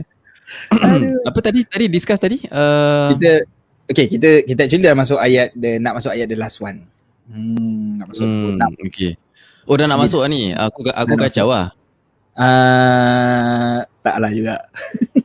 eh. Okey, tak apa eh. teruskan. Nak tengok juga. Macam mana macam mana nak present benda Allah ni? Okey, uh, alamak. Okey, nampak? Nampak? Besar tak? Besar, besar tak? Besar eh, lah kira full screen. Besar. Ha, besar. Apa ah, aku tak nampak? Pasal aku aku terus dia take over screen aku so aku tak nampak apa yang okay, apa yang besar, tengah besar. ada Boleh. sekarang ni. Okay. So so dekat so uh, interestingly sebab uh, ternampak satu posting dia cakap macam bila time solat aja macam-macam benda masuk dalam kepala kan. Bila Betul. kita tak solat kan bila kita tak solat kita macam tak ingat apa-apa. Bila time solat macam ya aku dah dah letak barang aku kat situ belum? Eh ah. kipas dah tutup belum kan. Baru-baru time setan betul lah. Jadi ada gambar kecil setan kat situ lah. Eh, ni okay. cute je. Uh, so cute, apa eh? point dia? Uh, Waktu solat tak ingat apa-apa pun. Pelik. Mm-hmm. Memang tak khusyuk lah tu. Apa boleh kita buat? Okay. Pertama, uh, ni pesanan Imam Ghazali lah. Imam Ghazali kata okay. untuk mencapai kepada kekhusyukan. Pertama, uh, menghadirkan hati. Faham makna yang uh, faham makna yang kita baca. Baca. Uh, mengagungkan Allah. Rasa pengharapan. Okay. So ada tiga lah actually. Satu, one, two, three lah. So hadirkan okay. hati. Menghadirkan hati tu maksudnya kita datangkan uh, hati kita pujuk hati kita okay, aku nak solat sekarang ni uh, okay. okay. jadi jadi hati kita pun bersedia kedua faham makna faham makna pun important kan that's why kita Betul? ada di uh, tafsir sebab bila kita baca Betul. surah al-fatihah kita dah lepas tadi kita dah faham makna dia jadi at least kita push paksa diri kita untuk faham apa yang kita cakap bismillah dengan nama Allah Maha Pengasih Maha Penyayang Alhamdulillah hmm. aku bersyukur kepadamu Maha Tuhan segala alam kan jadi uh, faham makna subhana rabbil a'la wa bihamdi dan setiap pergerakan hmm. zikir yang kita baca tu kita kena fahami makna supaya dia. datang maknanya dan last kali tu hmm. agungkan Allah mengharapkan Allah malu dengan Allah bayangkan Allah ke atas hmm. kita ke apa kan hmm. yes tapi aku tengok ni this uh, ha. Imam Ghazali punya punya kata-kata ni aku rasa susah orang kita susah kita nak susah untuk praktikkan lah jadi aku try okay. cari apa lagi yang boleh kita buat. Apa lagi uh. Uh, yang boleh kita kita buat untuk capai khusyuk. So uh, first kali aku jumpa um, okay. kenapa kita kita tak khusyuk? Sebab kita kadang-kadang kalang kabut. Hmm, kita kalang kabut kita solat last minute uh, kan? Itu itu sebabnya kenapa kita tak boleh solat last minute. Sebab bila kita kata solat last minute ni kita solat akhir-akhir ngam-ngam. Macam tadi uh, yang hari tu uh, Ustaz Hafiz kan dah cakap macam kenapa mak cakap uh, Allah kan cakap semayang sampai uh, zuhur sampai lambat kenapa Asal. mak nak cepat-cepat uh-huh. Ya, ya. Betul, betul, betul, betul, betul, betul. Uh, maybe, Jadi, maybe, maybe time, maybe time yang first first tu kan kita kan ada lagi banyak waktu. Maybe waktu tu kan kita lagi kosong. Lepas tu dia yeah. lingahkan kan. Dan akhirnya yeah. bila lingah tu dah kelang kabut nak buat. Jadi tak betul lah. Yep. Jadi banyak benda yang tertinggal lah. Uh, hmm. Jadi jadi ala kadar lah. Uh, bila ala kadar, kadar tu uh, setan pun masuk uh, sebab hati kita dah tak hadir. Hati kita mm-hmm. dah ada. Ha, jadi sebab tu yang point pertama tu Imam Ghazali cakap kira menghadirkan hati supaya kita dapat protect diri kita daripada syaitan. Kan tadi uh, kau cakap uh, was-was apa fi sudurin nas kan? di, di dada manusia tapi betul. ada ulama cakap hati. Hati so, betul. Uh, hmm. istana, uh, istana tu kira macam ada taman. So kadang-kadang syaitan masuk taman tapi tak masuk dalam hati. Kan? Yes. Uh, so so mungkin yalah uh, kita kalau kalau kita semayang kelam kabut maknanya kita punya taman gate tu dah terbuka. Dia dapat masuk. uh, dia dapat bermain kat dalam gate tu kan. Jadi dia slowly dia tak boleh ganggu lah. Dia dah boleh masuk. Hati, hati, hati, hati tak hadir. Uh, hati hmm. tak hadir jadi kenapa hati tak hadir mungkin kalang kabut. Okay. Itu satu lah. Kedua, uh, ingat Allah nampak kita. Uh, okay. Satu hmm. tip lah kalau kita nak bayangkan, nak datang kehujukan tu kita bayangkan Allah tu tengah tengok kita. Uh, okay. Itu yang tadi Imam Ghazali cakap lah tapi kita aku gunakan bahasa yang lebih mudah sikit lah. Hmm. hmm. Allah mengetahui apa yang dalam hati dan fikiran kita. Macam kita, kita macam ingat ada kita kita kita kita kena ingat lah ya maksudnya ada uh, kita buat ni bukan tersembunyi macam gitu kan ada yang yes, tengok yes. Ha, macam gitu kan uh, mm-hmm. uh. So uh, sebab kadang-kadang kita uh, lupa yang apa hmm. yang dalam pikiran kita tu Allah beritahu kan betul kita, kita cuma tahu kita ingatkan Allah cuma nampak fizikal kita tengah solat dia aku tengah solat ni kau nampak aku tengah solat kan uh, aku orang alim aku tapi eh tapi betul-betul lah uh-uh. kita lupa yang Allah boleh fikir apa yang kita fikir kan Ah, uh, yalah Allah nampak apa Allah tahu apa yang kita fikir ya. Hmm. Nombor tiga, perhatikan bacaan. Uh, ini ini some, some bonus for those yang yang yang nak cuma mendalami. Pasal aku rasa kita perlu uh, at one point kita perlu faham. Kita Betul. ada masa kita boleh belajar. Uh, bagi mereka yang memahami uh, dan men- menghayati bacaan tu uh. bonus for them and dia dapat menguatkan kehadiran hati sekaligus jadi khusyuk sekaligus lawan syaitan. Yes. So dia go daripada ini eh, so slowly eh daripada satu ke bawah ke bawah sampai lah akhirnya tutup balik pintu tu. Tutup yes, balik pintu tu supaya syaitan tak masuk. Ha. Okay. Dan keempat dia ada adalah dia sikit je ni, ada empat empat lima gitu lah. Buang jauh-jauh okay. perkara dunia. Ha yalah. Bila ha. nak maknanya bila nak masuk dia dalam solat tu, ha. uh, buang jauh-jauh apa benda yang kita tengah fikir kerja ke, anak nangis ke, gaduh dengan bini yeah. ke. Jadi dia dia yang bagus sebab itu macam kita kita selesaikan dulu eh semua benda-benda kan. Jangan maksudnya yes. uh, sama ada kita buat awal kan. Bila kita buat awal tu kita belum ada kerja. Jadi kita tak senang kata kita tak buat solat tu during kita tengah sibuk dengan satu benda sehingga akhirnya yeah. macam terbawa-bawa ah macam gitu. Betul. Betul. Hmm. Uh, sebab tu kan dalam hadis kan ada cakap yang uh, kalau kita solat isyak tapi kalau ha. kita ada makanan apa makan malaman al-asya, ha. makan malam ha. tu baru solat isyak. Makan malam tu. Oh, supaya dia tak solat dalam keadaan tu terfikir-fikir. Bau sedap betul tu nasi tu aduh. Ha. Dengar tu bunyi bunyi tu. Kalau Ah, betul kan. Ha, tu dunia lah tu. Kereta tu. Tu kereta tu. Itu oh, Ferrari tu. Eh, every time eh. Memang banyak kereta sebab sebab road, road rumah saya ni road rumah saya di daripada Orchard tau terus. Hmm, sampailah ke ke ujung sana. Jadi uh, yalah setiap berapa satu hari sekali mesti adalah satu supercar ni yang akan jalan. Eh lepas tu dia lepas kami ni pop pop pop pop pop ah dia ada dia punya backfire nama dia. Meletup-meletup tu. Yes. okay. jadi okey dah habis. Tadi empat je lah oh, tip dia Uh, okay. Bukan mudah memang kerja syaitan untuk kacau kita. Bukan mudah. Memang kerja syaitan untuk kacau kacau uh, salah. Bukan mudah. Memang kerja syaitan untuk kacau uh, oh, macam mana aku nak cakap ni? Bukan mudah. Memang kerja syaitan untuk kacau kan? Ah, gitulah. Ah, okay. Ini aku tau. Ini aku aku summary balik tau. Aku bukan copy paste. Uh, jadi aku it's how aku cakap and aku yes, tulis yes, lah. Faham. Macam pakai bahasa kita bahasa sendirilah maksudnya. Ah bahasa sendiri. Tapi bila nak sebut balik jadi jadi kelakar. Yes. Jadi hari-hari doa supaya Allah bantu kita khusyuk dan Betul. lindung dari bisikan syaitan. Tapi right. yang penting solat tak khusyuk tak membatalkan selagi ah. selagi segala rukun solat menepati. Pasal Masih ini ada. pun important juga. Hmm. Betul. Nanti okay. kadang-kadang kan ada orang kan dia macam Betul. Ini IG eh. Ni, ni jangan lupa lah. Ni, ni kepada siapa-siapa yang dah ada dekat IG tapi rupanya tak pernah tahu kewujudan Syukran. Kan? Uh, anda boleh follow ni lah. Uh, syukran underscore com. Ha, so dekat yes. dia ada kita panggil dia apa? Carousel lah benda ni. Syed kan? Yes. Ha, dia ha. Uh, uh, fotos lah. Ya. Yep. Fotos lah. So anda boleh share juga sebenarnya, boleh share jadi kat story kan? Yes. Ya, yeah, boleh share kat share, story. Ha, orang boleh tengok, orang boleh orang boleh gunakan. Mhm. Okay. Kita ambil the last ayat boleh?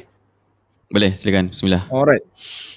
So the last ayat ni minal jinnati wan nas. Okay. Daripada uh, bisikan-bisikan daripada jenis kalangan jin dan juga jenis kalangan manusia. Okey. Kita dah tahu tadi uh, Allah memang tak sebut kalimat syaitan lah dalam di dalam ayat ni. Allah tak mention mention about syaitan.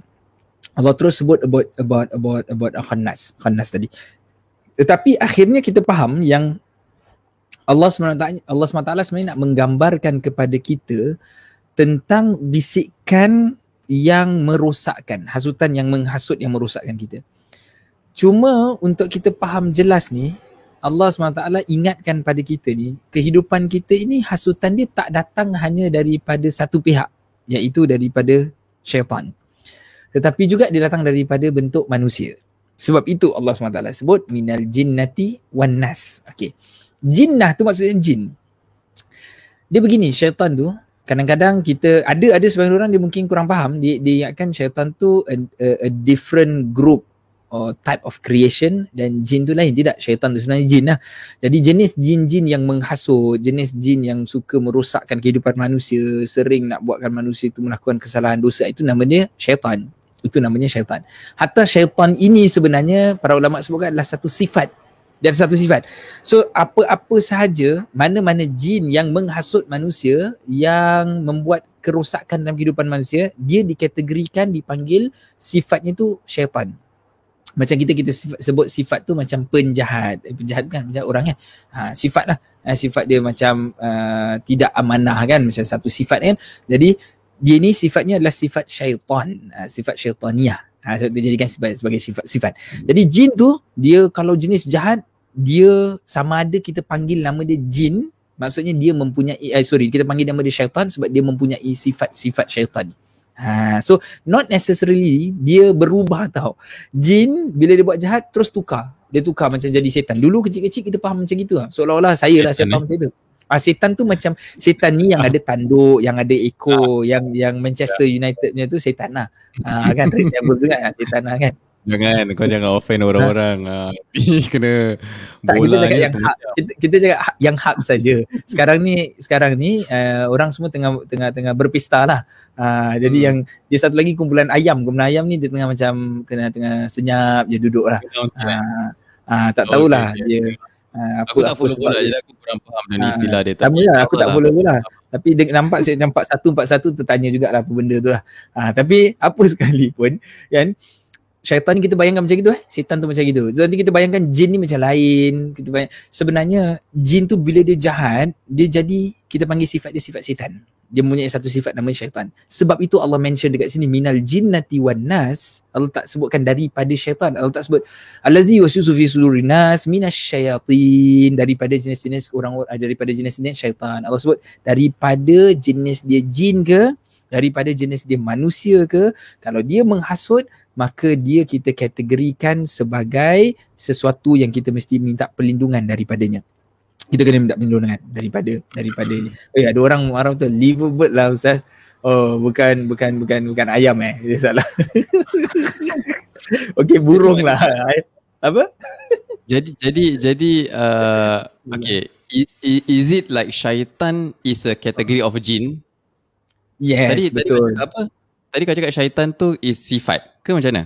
No, dia gini. Syait, okay, yang kita panggil sebagai satu entity yang kita panggil nama dia syaitan tu, dia bukan berbeza daripada jin. Dia adalah jenis jin. Faham tak? Sebahagian daripada jin. Uh, okay. Uh, okay. Dia, dia macam jin manusia. Ah, jin lah, dia yes. jin lah. Uh. Yes, dia uh. macam singa itu adalah haiwan. Jadi syaitan itu adalah uh, sing- jin. Singa itu kategori uh, kucing. Kan kucing kan banyak kan ada ah, panther, okay, okay. ada betul, leopard. Singa tu kategori. Uh. Yes, betul. Singa ha. tu kategori kucing. Betul.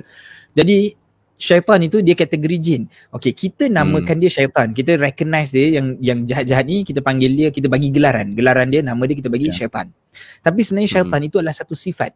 Sifat ha. di mana orang tersebut suka ataupun menghasut. makhluk tersebut suka menghasut, suka buat benda jahat, tak ada buat benda baik sekali pun.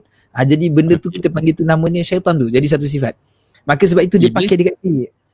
Iblis ni yang ketua tu lah yang pertama sekali ketua jin lah. juga ah ha, iblis uh, ni jin dalam dalam Quran dalam Quran ada sebut uh, perkataan syaitan ada kan ada sebut dalam Quran syaitan. Ada... dalam al-Quran juga Allah SWT sebutkan tentang iblis tu sebahagian daripada jin kan? Uh. wa kana minal jinni Allah SWT sebutkan tentang dengan iblis bila dia kufur dia ingkar Allah sebut wa kana minal jinni fa fasaqa. Dia lah daripada jenis jin tapi dia fasik. Ha, dia dia dia keluarlah dia tarik diri dia keluarlah dia jadi fasik.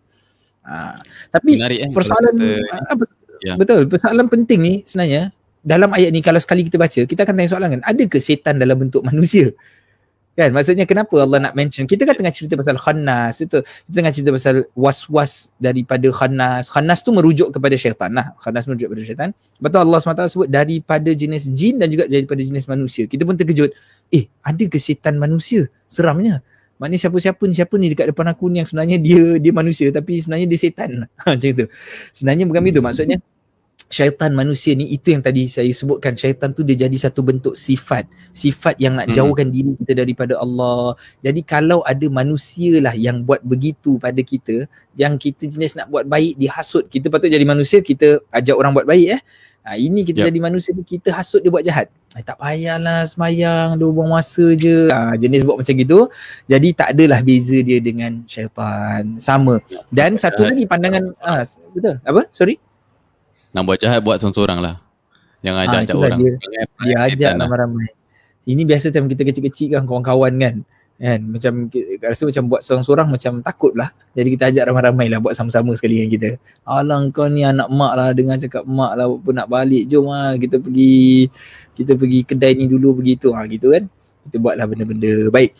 Jadi jadi bila kita sebut tentang syaitan tu sebagai satu bentuk sifat ni um, satu lagi para ulama sebutkan dia macam gini tau. Syaitan ini kadang-kala dia tak menguasai kita. Kenapa disebutkan anas dekat sini eh? Hujung ni sebutkan anas ni? Kerana syaitan ini kadang-kala dia tak menguasai kita tetapi dia ikut jalan jauh. Dia pergi pada dia pergi pada manusia. Jadi dia pergilah pada mungkin anak-anak, mungkin pada isteri, mungkin pada kawan-kawan, mungkin pada siapa pun dia pergi pada mereka-mereka tu untuk hasut kita supaya kita buat kesalahan. Jadi itu sebabnya kita sebutkan minta perlindungan ni daripada dua-dua makhluk ini kalau makhluk-makhluk ini mengajak kita buat kejahatan. Minta perlindungan. Tuhan jauhkan aku daripada segala hasutan-hasutan yang kita panggil hasutan khanas yang timbul naik yang sekejap hilang sekejap datang balik sama ada mereka-mereka tu jin ke atau sama ada mereka-mereka itu manusia. Minta pada Tuhan. Nah, baik. Okay, so saya dah sampai kepada penghujung ayat ini. Keseluruhan enam ayat keseluruhan daripada surah An-Nas. Maka saya mengharapkan daripada pertemuan kita daripada keseluruhan ni kita dapat memahami surah An-Nas ni lebih lebih mendalam ah lebih mendalam. Lebih mantap. satu bahagian lebih mantap lah. Kita pecahkan dua bahagian eh kita pecahkan dulu satu bahagian cerita pasal kebesaran Allah sebagai Tuhan yang kita kena pergi pada dia kita kena lihat dia sebagai kuasa yang besar yang agung. Satu lagi bahagian kita melihat kepada kita punya minta perlindungan. Kita berlindung dengan uh, daripada apa? Ha so kita berlindung daripada syaitan dan bisikan-bisikan dia dan seterus-terusnya.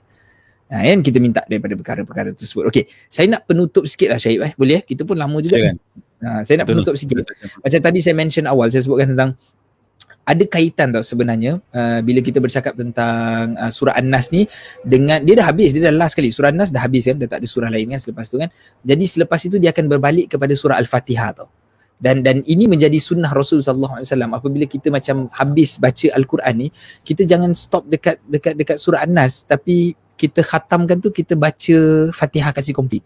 Supaya macam uh, apa tu kita macam kita kita macam seolah-olah janji dalam diri kita kita, kita tak nak stop lah Maknanya kita kata hmm. dah khatam tu, kita takut apa tau Syed? Kita takut macam, eh saya dah khatam Quran. So maksud dah khatam tu, maksudnya dah tak baca lagi tau.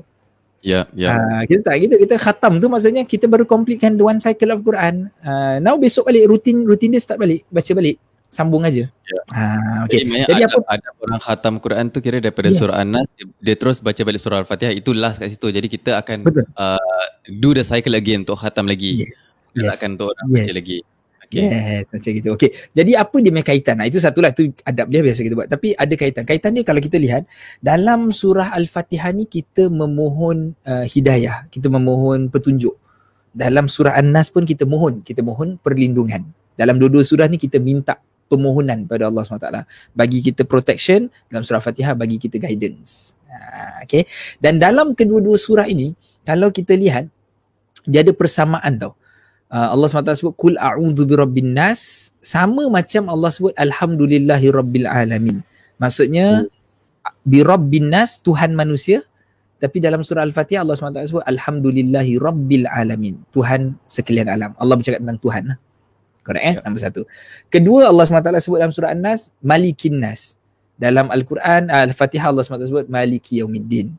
Dan Allah cerita tentang kerajaan. Kerajaan yang ketiga dalam surah An-Nas Allah sebutkan ilahin nas.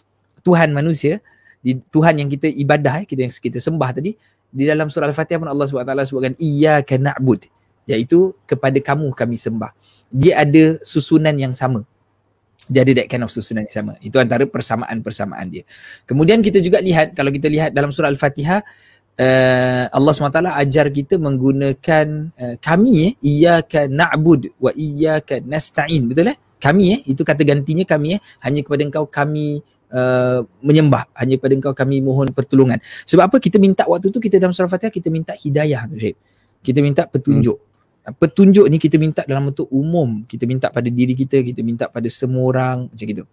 Tetapi masuk pada surah An-Nas Allah terus sebut kul a'udzu birabbin nas. Katakanlah aku aku seorang aku minta perlindungan daripada Allah pada Allah daripada segala kejahatan-kejahatan uh, ini ya manusia ni semua kan.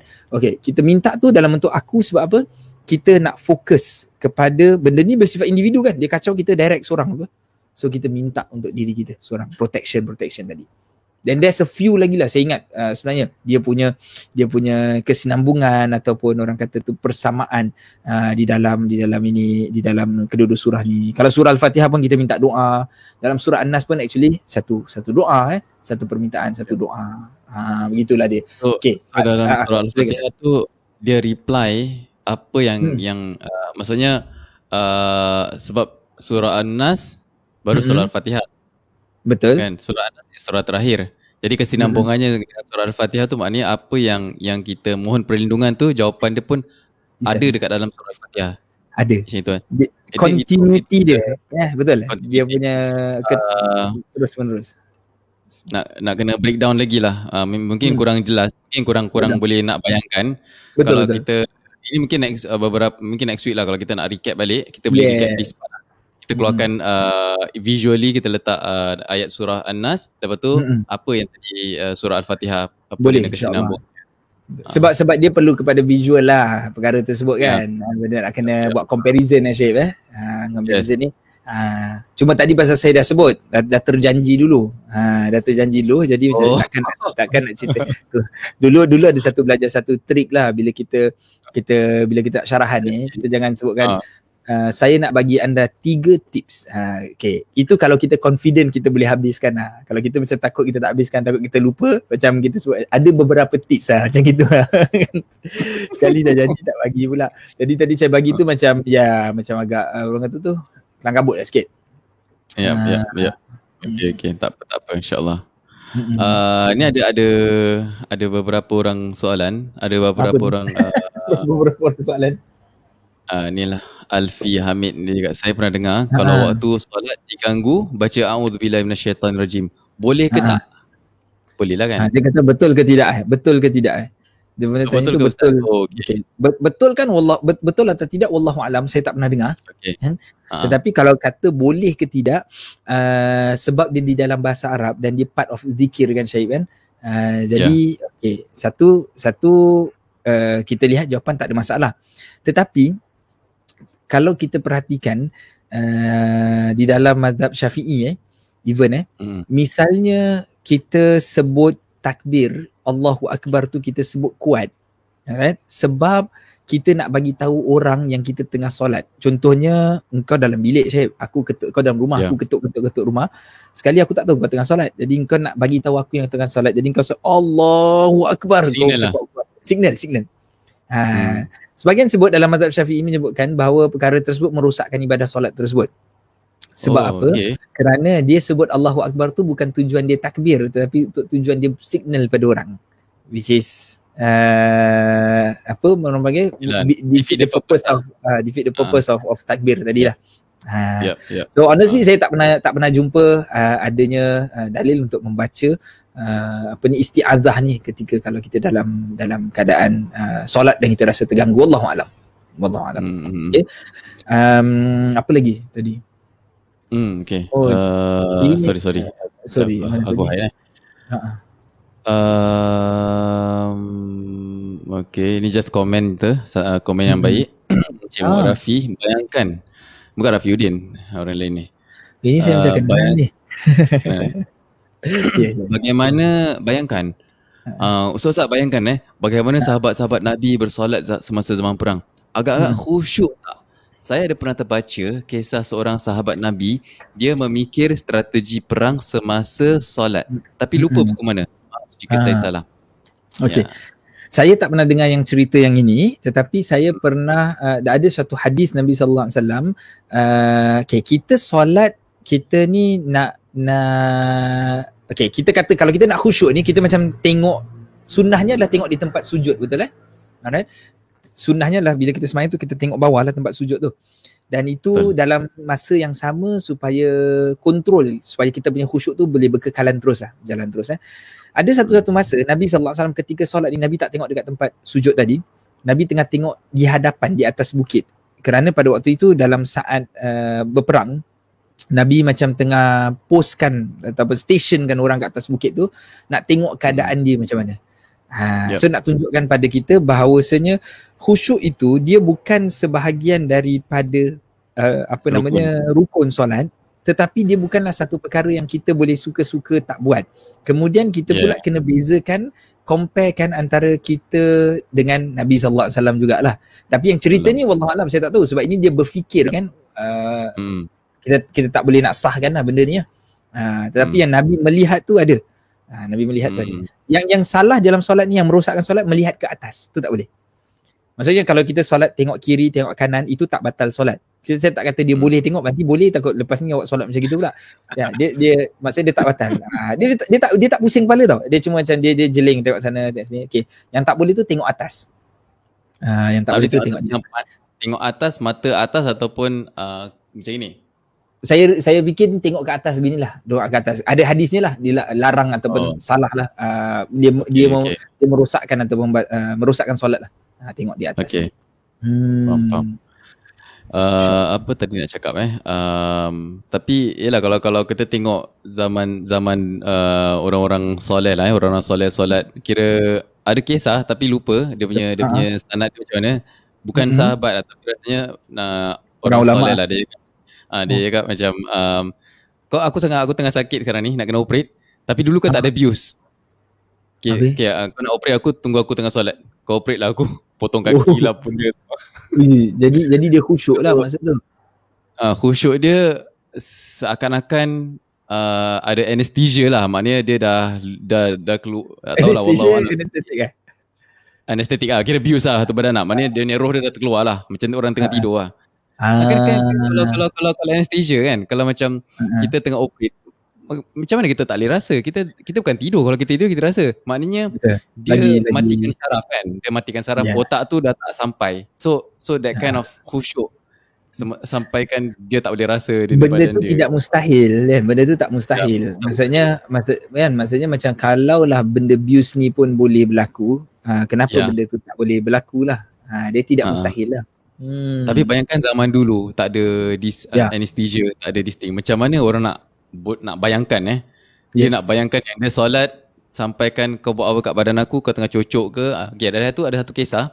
Uh, yang tadi tu kisah tu kira dia tengah sakit. So doktor ataupun tabib nak nak nak nak ubat dia nak kena potong ke nak do something to dia body. Dia cakap uh. jangan dulu tunggu aku tengah solat. Lagi okay. satu lagi satu macam tengah uh, uh, lupa. Tapi ni kira zaman zaman Imam Syafi'i zaman Imam Hanafi lah. Tapi lupa uh dia punya cerita macam mana. Tapi uh, ada ada tombak lah. Ada tombak tercucuk badan oh. dia. Lepas solat baru dia perasan. Yang belakang dia tu ada ada ada something. Maknanya masa dia solat dia tak perasan? Tak perasan. Tak rasa lah. Tak oh. rasa.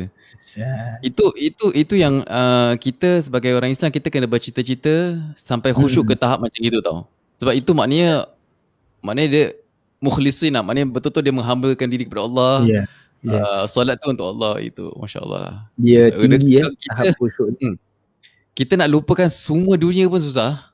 Hmm. Kan kita nak lupakan yang kita berada dekat dalam rumah yang apa benda yang berlaku pun kita dah susah apa, kalau apa lagi tapi yalah that's the first step lah kita tinggalkan dunia lah bila kita solat kita tengok Allah Akbar uh, tadi ada cakap pasal ni tak kira agak dengar macam macam mana kita nak motivate diri kita untuk khusyuk dah tu bila kita uh. angkat tangan uh-huh. angkat ni ni kita tolak dunia Allahu akbar. Mana kita tolak oh, dunia. Pemikiran, pemikiran kita tu macam gitu. Kita pemikiran kita tu macam seolah-olah uh, simbolik dia. Yes. Simbolik dia, simbolik dia. Uh, bila setiap kali angkat tangan tu maknanya kita tengah nak tolak dunia. Buang dunia, jangan fikir apa-apa pun. Allah Allahu akbar. So, itu itu itu itu uh, siapa lah. Pernah pesan lah ya. Dia bukan apa-apa, bukan bukan sunnah, bukan apa tapi ialah cara uh, antara simbolik yang boleh lah. dia dia membantu kita lah kan eh. Kononnya macam hmm. memberikan kita terkesan lah dengan dengan fokus kita lagi fokus yang apa kita nak buat ni sekarang ni kan. Ya pasal kita Allah. tak nak macam memang kadang-kadang apa tau Syed dia macam because of dia bukan satu rukun so kita ambil sambil lewa tau. Ha, kita hmm. macam ha, yeah. rukun Allahu Akbar. Jadi kita baca kita tahu uh, kita just buat. Jadi dia orang yang buat macam just money je. Dia just practice je, yeah. practical tapi roh dia tak ada. Hmm. Uh. Uh, tapi jangan sampai kerana kalau kita cakap macam yang kita semayang tak khusyuk, kita ni ha. banyak dosa, uh, tak khusyuk ha. dan terus tinggalkan solat tu. Itu ha, kita tak nak kan. Ah bukan gitu. jangan opposite pula. Ya. Yeah.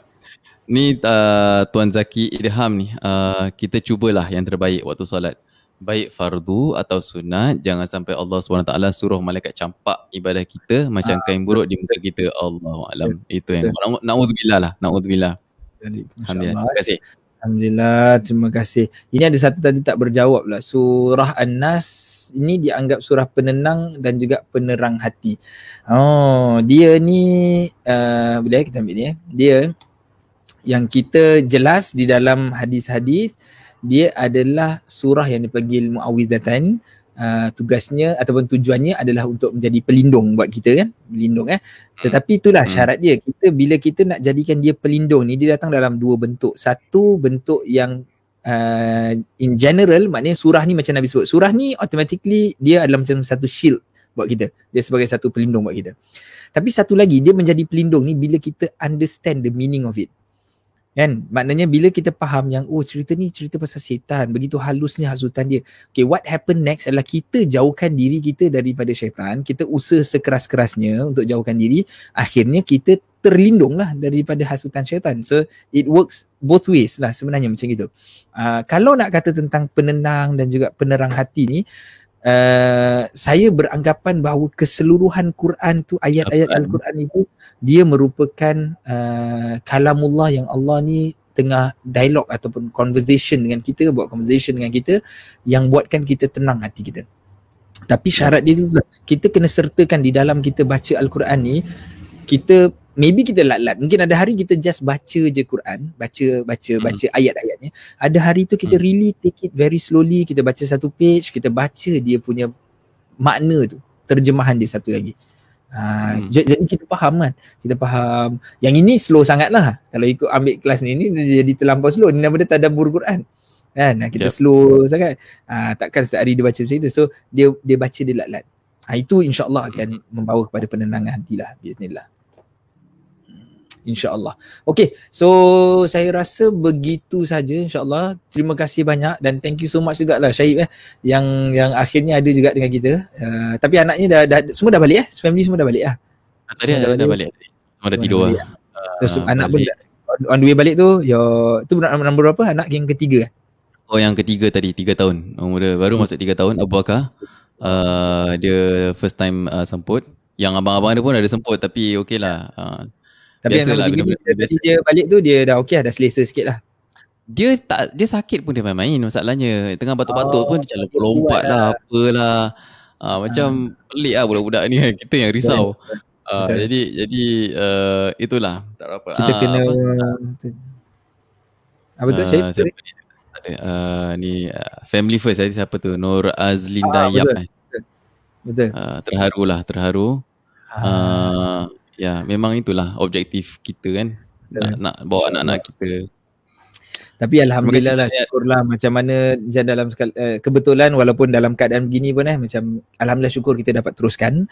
Dan yes. alhamdulillah syukur maksudnya ada juga orang yang bersama-sama dengan kita. Kita uh, macam mana kita nak cakap kita bukan just nak kita kita kita bukan nak apa-apa. Tapi kita dalam masa sama kita rasa macam suka, terhibur, kita rasa bersemangat, bersemangat. Awak dia kita bersemangat bila kita nampak I I cannot see all of your face over here, faces over here. Tapi kita nampak numbers. So with that numbers, kita rasa macam bersemangat untuk kita teruskan dan sampaikan terbaik ya Syahib insyaAllah. Eh. InsyaAllah minggu depan kita jumpa lagi Syahib. Kita akan masuk yep. surah Al-Falaq lah biiznillah. Surah 113 insyaAllah. Uh, nanti yeah. kita akan recap balik ada uh, apa ni, apa dia punya, dia punya uh, kaitan, kaitan lah, kaitan surah An-Nas dengan Al-Falaq. Uh, hmm? kaitan. Oh, okay, okay. Uh, surah An-Nas dengan surah Al-Falaq ni lah.